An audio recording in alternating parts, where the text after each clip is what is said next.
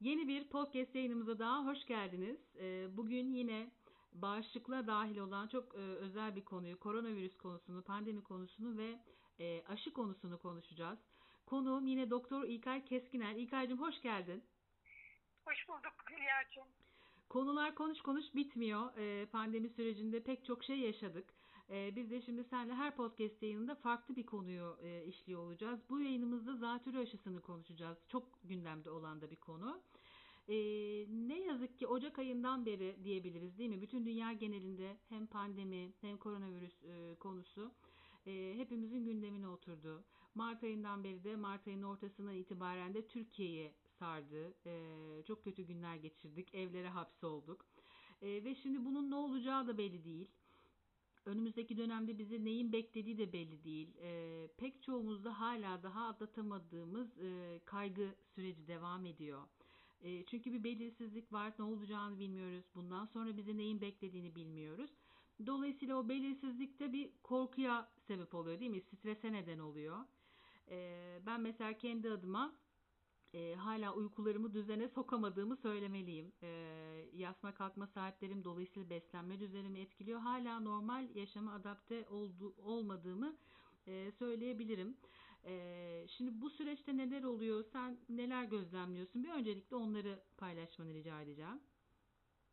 Çok haklısın. Gerçekten herkeste bir kaygı bozukluğu var. Hastalarımda gözlemlediğim e, hastalığın kendisinden çok korkusu daha fazla tahribat yapıyor diyeceğim neredeyse. Çünkü bağışıklık hep seninle özel sohbetlerimizde de biliyorsun konuşuyoruz. Bağışıklığın olmazsa olması sağlam bir sinir sistemi.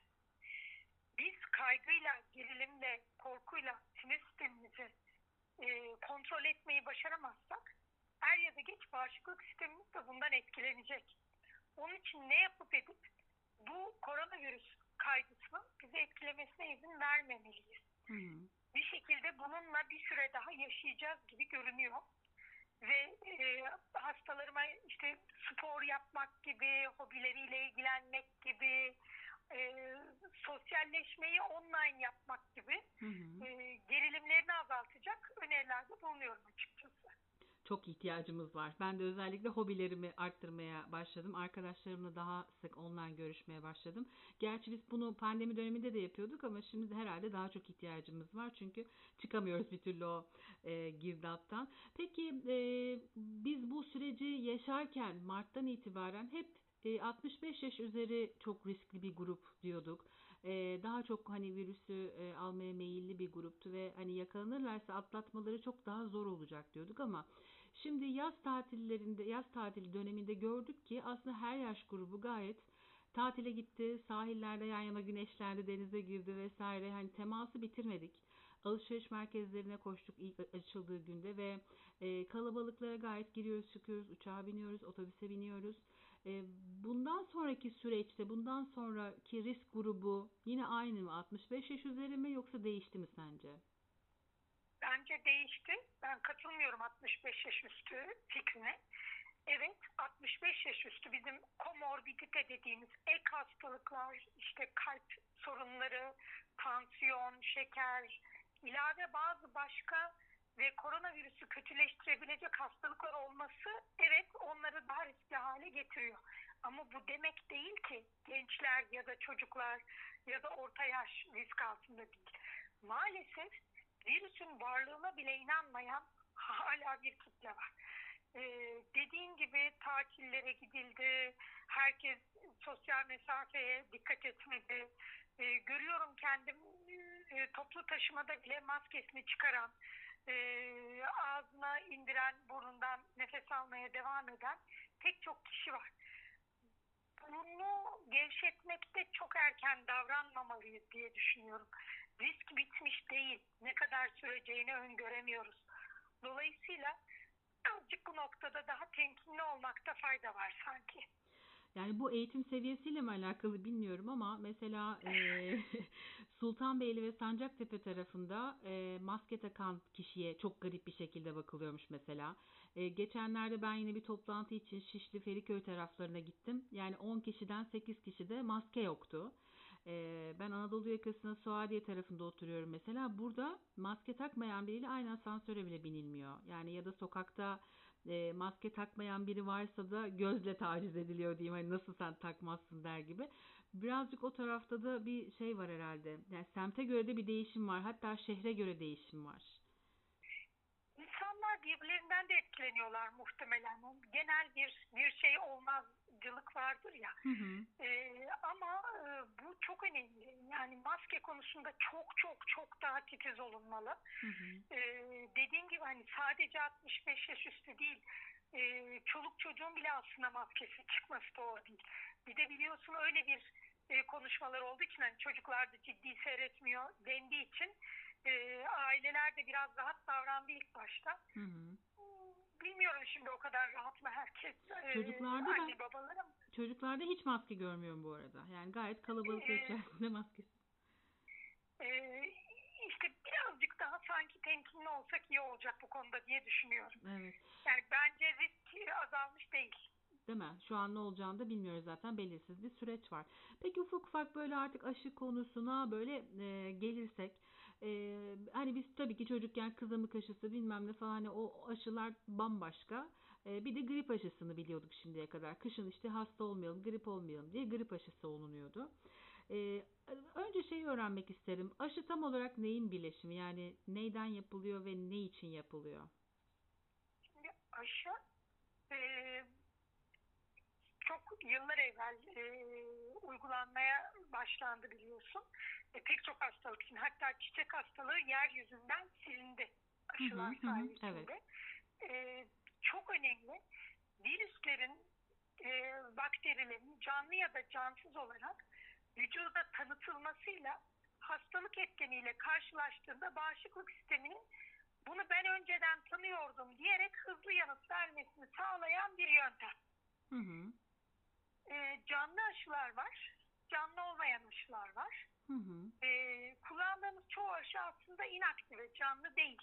Örneğin grip aşısı. İnsanlarda şöyle bir kaygı oluyor. Ben aşıya olursam acaba grip geçirir miyim? Durduk yerde vücuduma mikrop bulaştırmış olur muyum? Hayır olmazsın. Çünkü e, canlı bir aşı değil bu.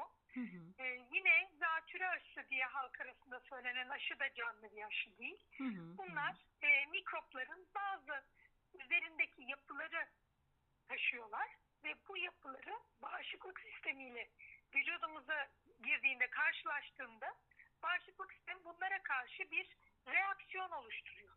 Hı hı. İkinci sefer gerçek mikropla karşılaştığında çok hızlı bir biçimde bağışıklık sistemi bu mikropları yenmek üzere harekete geçiyor. Orduları hazırlıyor diyelim basitçe. Hı hı. Peki şey aynı değil değil mi? Grip aşısı ile zatürre aşısı tamamen birbirinden farklı şeyler. Farklı, farklı hı. aşılar. Ee, istersen zatürre aşısı ne ondan söz edelim. Evet, evet lütfen. Ee, şimdi halk arasında biz hep zatürre aşısı deniyor ama e, doğrusu bu değil. Zatürre pek çok farklı mikropla oluşan bir hastalık. Virüslerle olabilir, bakterilerle olabilir, parazitlerle olabilir, mantarlarla olabilir. Hatta kimyasal zatürre ve alerjik zatürre bile olabilir. Hı. Bizim bahsettiğimiz bu zatürre aşısı dediğimiz aşı bakteri zatürelerinin en sık etkeni olan belki %60-70'inden sorumlu olan pneumokok denen bir mikrop var. Hı hı. Bu bakterinin aşısı aslında bizim zatürre aşısı dediğimiz. Pek çok bakteri zatüresine bu neden olduğu için adı zatürre aşısı diye yapıştı kaldı üzerinden şimdi. Hı. Peki yani gerçekten korur mu zatürre aşısı bizi koronavirüsten veya hani bundan sonra nasıl bir virüs çıkacak bilmiyoruz ortaya. Ee, gerçekten koruyucu bir etkiye sahip mi? Herkes olmalı mı ve e, kimler kesinlikle zatürre aşısı olsun diye önerirsin? Şöyle istersen son sorduğunla başlayalım. Hı hı. 65 yaş üzeri zaten olmalı. Çünkü ileri yaştaki hayat kaybı nedenlerinden belki de en önemlisi akciğer enfeksiyonları. Hı hı. Yani evet kalp hastası stabil gidiyor veya e, başka ağır bir hastalığı var. Kanser tedavisi görüyor. Üzerine ileri yaşta zatürre binerse bu komplikasyon nedeniyle hayat kaybedilebiliyor. Kalp Hmm. hastalığıyla değil de zatüreyle örneğin. Onun için ileri yaşta bu çok önemli. Hı hı. Bence e, ileri yaştaki herkes olmalı. Şöyle de bir şey var. İleri yaşa aşılanmak için beklemek şart değil pneumokokası için. Hı hı. Çünkü aslında daha genç yaşta bağışıklığımız aşıya daha iyi yanıt veriyor. Yani vücut daha iyi hatırlıyor. Hı hı. Hı Onun hı. için e, 65'i beklemeden de olunabilir. Kimler olsun? Mesela e, ek hastalığı olanlar, Hı hı. kalp hastaları, şeker gibi yine bağışıklığı etkileyecek hastalığı olanlar, Hı hı. akciğer hastaları olsun. Örneğin astımı olan, koahı olan, bronşektazi dediğimiz bronşlarda genişlemeyle giden hastalığı olan kişiler olsun. Hı hı. Ya da böbrek hastaları olsun. Hı hı. Ee, bağışıklık baskılayıcı sorunları olanlar olsun. Ki bunlar e, bir pneumokok mikrobuyla karşılaştıklarında hastalanmasınlar. Hı hı. Bu gruplara aynı zamanda grip aşısı da yapılmalı. Hı hı. Grip aşısının da koruyucu etkisi var bu gruplarda.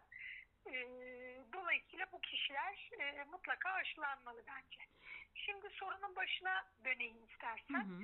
Ee, şey demiştin değil mi? Ee, Gerçekten korur mu biz yani öyle bir koruyucu etkiye sahip mi? Açısından söyleyeyim. Koronadan koruyucu değil. Zatürre aşısı Hmm. ya da pneumokok aşısı. Ama Covid yani koronavirüsün yaptığı hastalık akciğerleri kolayca tutan ve bağışıklığı da bozan bir hastalık. Hı hı. Şimdi hı hı. bağışıklık bozulduğunda hele bir de hastaneye yattığında kişi Hı hı. üzerine kolayca ikincil bir mikrop binebilir. Pneumokok da binebilir. Yani hasta koronadan iyileşebilir ama pneumokok zatürresiyle ciddi sonuçlar oluşabilir. Hı hı. Dolayısıyla bu kişilerin, bu kişilerin değil hepimizin e, pneumokok aşısı olması Hı hı. ilave oluşabilecek bir sorundan korunmada faydalı olabilir. Hı hı. Peki bir de mesela kanser hastaları özellikle zatürre olduğu zaman kanserden dolayı kaybedilen çok kişi var. Hatta ünlülerden de var e, haberlerde okuduğumuz. Bir de kanser hastalarına özellikle mesela dalağı olmayan e, insanlara e, özellikle bir de öneriliyor değil mi? Bu taraftan da bir şey var, etkisi var. Tabii tabii. Yani e, ben onu atladım çok haklısın. Dalağı olmayanlarda da kapsüllü e, bakterilere karşı bir duyarlılık olduğu için mutlaka aşılanmalı. Hı hı. Dediğin gibi bağışıklık e, baskılayıcı tedavi alanlar mutlaka kanser de böyle bir hastalık aşılanmalı. İlave bir şey daha söyleyeyim aslında. Mesela evde böyle bir hastası olan kişiye bakım veren de aşılanabilir. Hmm, Ya da öğretmenler, yuva kreş çalışanları Evet. ya da örneğin Alzheimer'lı hastalara veya işte bir yaşlı bakım evinde hastalara e, bakım veren kişi de aşılanmalı. Hı, hı hı. Ben hekimim, e, pek çok hasta görüyorum. Hem kendimi korumak için hem hastaları da korumak için kendim de yıllar önce e, pneumokok aşısı yaptım aslında. Hı hı. Peki bunu bir kere de yapmak yeterli mi yoksa grip aşısı gibi her yıl yeniden olmak mı gerekiyor? Yok, her yıl gerekmiyor. Ancak şöyle bir şey var. İki tür pneumokok aşısı var. Bunlardan bir tanesi konjüge aşı. 13 tip pneumokoka karşı. Hı hı. Biri de polisakkarit aşı 23 tip e, pneumokoka karşı. Bu ikisi birbirinin yerini tutmuyor. Bu büyük bir yanılgı halk arasında. Hı hı. E, biri diğerinin tamamlayıcısı. Farklı şekilde bağışıklık oluşturuyorlar. Farklı pneumokok türlerine karşı bağışıklık oluşturuyorlar. Hı hı. Bir tanesi bu 13 olan 13 türe karşı olan aşı ömür billah tek kez yapılması yeterli. Hı hı. Diğer 23 tür olan aşı 5 senede bir toplam 2 kez yeterli görülüyor. 3 seferden fazla yapmaya gerek olmuyor. Yapılmamalı 3 seferden fazla. Hı hı. Çoğunlukla bu şekilde e, koruyuculuğu oldukça yüksek. Peki senin kliniğin e, Ataşehir'de e, sen sana gelen e, hastaları muayene ettikten sonrasında herkese mutlaka yazıyor musun yoksa riskli gördüğün e, gruplara mı yazıyor? Herkes mutlaka olsun mu bu süreçte zatürre aşısı? E, hastalara bırakıyorum bu da aslında. Hı hı. E, biliyorsun günümüzde bir böyle aşı karşıtı e, kitle var. Şimdi ben de fazla aşıya karşıyım. Lüzumsuz aşı, lüzumsuz da lüzumsuz ne demek? Bu da tabii e, her etkene karşı aşılanmak şart olmayabilir. Hı hı. Ama e, ne bileyim hani bir rahim ağzı aşısı bu biraz spekülatif olacak belki ama işte e, hiç bulaşma riski olmayan e, yaşı ileri bir kadın rahim ağzı olmayabilir. Hı hı. Ama e, travmokok aşısı için bu geçerli değil bence. Ben herkese önermiyorum. Risk grubuna mutlaka öneriyorum. Hı hı. E, bir de dokunabilecek kişiler var biliyorsun. Örneğin yumurta alerjisi olanlarda bazı aşılar riskli. Hı. E, onları mutlaka sorguluyorum e, aşı önermeden evvel. Hı hı. E, duruma göre yani hiç kimseyle teması olmayan bir ev hanımı evden çıkmıyor. Hiçbir riski yok. Hasta yatan hiçbir e, hastalığı yok. E, her sene grip aşısı yapılmalı mı? Bence şart değil. Hı hı. Biraz kişisel tercihe de bırakıyorum açıkçası. Hatta bazı arkadaşlarım benim her sene grip aşısı olmasına rağmen yine de grip oluyorlar. Olmayanlar olmuyor aksine. Öyle bir durum da oluyor. Evet böyle bir şikayet de var insanlarda. Bu da şundan. Maalesef grip aşısı yüzde yüz koruyucu değil. Hı hı. Evet. Yani öyle. o sene olması olası grip etkenlerine karşı hazırlanıyor. Ama illa koruyacak diye bir şey yok. Yine de grip kapabilirsiniz. Grip değil, griple karıştırılan soğuk algınlığı etkenleri de var. Hı hı. Üst solunum yollarında hastalık yapabilen virüs sayısı 200'ün üzerinde. Hı. Yani grip aşısı olabilirsin ama örnek veriyorum adenovirüsle bir enfeksiyon geçirebilirsin. Hı hı. Rinovirüsle geçirebilirsin. Ee, başka bir virüsle geçirebilirsin ve bunu grip zannedebilirsin. Hı Ee, griple soğuk algınlığı da karıştırılan iki hastalıktır. Hani böyle bir şey de söz konusu. Onu bir dipnot olarak söyleyeyim. Onu biz başka bir yayında detaylıca konuşalım. Biraz daha böyle Konuşalım. kışa girince hani hastalıklar artınca e, soğuk algınlığı vesaire Tabii o konuyu geliyor. ayrıca konuşalım. Son bir sorum daha var zatürre aşısıyla alakalı. Dedin ya hani ba- içindeki bazı etken maddeler e, işte alerjiye sebep olabilir. Şimdi tabii çok sık duyuyoruz sen de ben de e, bu konuyla alakalı e, kişilerde e, gluten alerjisi olan var, ne bileyim e, başka şeylere e, polen alerjisi olan var, başka şeyler alerjisi olanlar var. Zatürre aşısının içeriğindeki hangi madde e, herhangi bir şeye sebep olabilir? Hani alerjik duruma karşı tetikleyici olarak e, düşünülebilir. Bunlar açısından sıkıntı yok. Ee, Hı hı. sadece yumurta ile ilgili ya da daha önce alerjik reaksiyon aşı sırasında olmuş mu diye sorgulayarak yapmak lazım. Hı hı. Yani şimdi birden fazla pneumokok aşısı var dedim ya örneğin ilk 23 e, tipli olana yapıldı ve reaksiyon olduysa kişide Hı hı. diğerinde yapmamakta fayda var ne olur ne olmaz. Hı, Ama onun dışında çok hani besin alerjisiyle falan yumurta dışında çok tedirgin olacak bir durum yok. Zaten benim önerim hiçbir aşı ya da enjeksiyonun sağlık kurumu dışında yapılmaması. Hı hı. Hı Ee. Hastalar hep ısrarla hocam bu iğneyi evde yaptırsak olur mu? Hayır olmaz. Ben buna sıcak bakmıyorum. Hı hı. Çok çok nadir de olsa her ilacın alerji yapma ihtimali var aşılarında. Mutlaka bir sağlık kuruluşunda ve müdahale edebilecek bir hekimin eşliğinde yapılmalı. Hı hı. Aşılar. Hı hı. O zaman tedirgin olmaya çok da gerek yok. Peki. Ekleyeceğin başka bir şey var mı? Ee, Ee, Bu aktarmak istediğin. aşıyla ilgili düşünemiyorum. Yani gayet güzel Hepsini e, konuştuk. sen de. Peki. O zaman çok teşekkür ediyorum verdiğin tüm kıymetli bilgiler için. Ee, bizi aydınlattığın için. Ben teşekkür ederim. Dediğin gibi bir dahaki sefere istersen kış hastalıklarını, bir seferinde zatüreyi, diğer seferinde soğuk algınlıklarını, gribe ne yapalım, doğal nelerle beslenelim, ne e, tür e, fitoterapötik destekler alalım da ileride konuşuruz. Evet ben şimdi kapanışta dinleyicilerimize onu da aktarmak istiyorum. Doktor İlkay Keskinel e, immünolog. Aynı zamanda fitoterapi e, eğitimde aldı master'ını yaptığı için e, bize daha bütünleşik bir tıbbi bilgi verebiliyor dolayısıyla ve hepimizin anlayacağı dilden tıbbi bilgileri çok basit bir dille aktarıyorsun değil mi İlkay? E, çok tıbbi Yapmaya bilgi kullanmadan evet bizim de anlayacağımız şekilde bu şekilde bize bilgi veriyorsun. E, birlikte bir kitap yazıyoruz bağışıklık üzerine. E, bu konuları detaylı olarak e, yazdığımız kitapta da zaten işliyoruz ama podcast yayınlarımızla da e, kitabı ulaşamamış olan ya da alamayacak olanlara da e, bu şekilde e, ulaşmayı hedefliyoruz. Umarız yayınlarımızı takip edersiniz. E, bağışıklıkla ilgili yayınlarımız yine devam edecek. E, Doktor İlkay Keskinel'le böyle ben soracağım o cevaplayacak. Umarım e, severek dinlersiniz, dinliyor olursunuz. Çok teşekkürler İlkay tekrardan. Çok e, Hoşça verdiğin bilgiler için. Görüşmek üzere. Bye. Ben teşekkür ederim.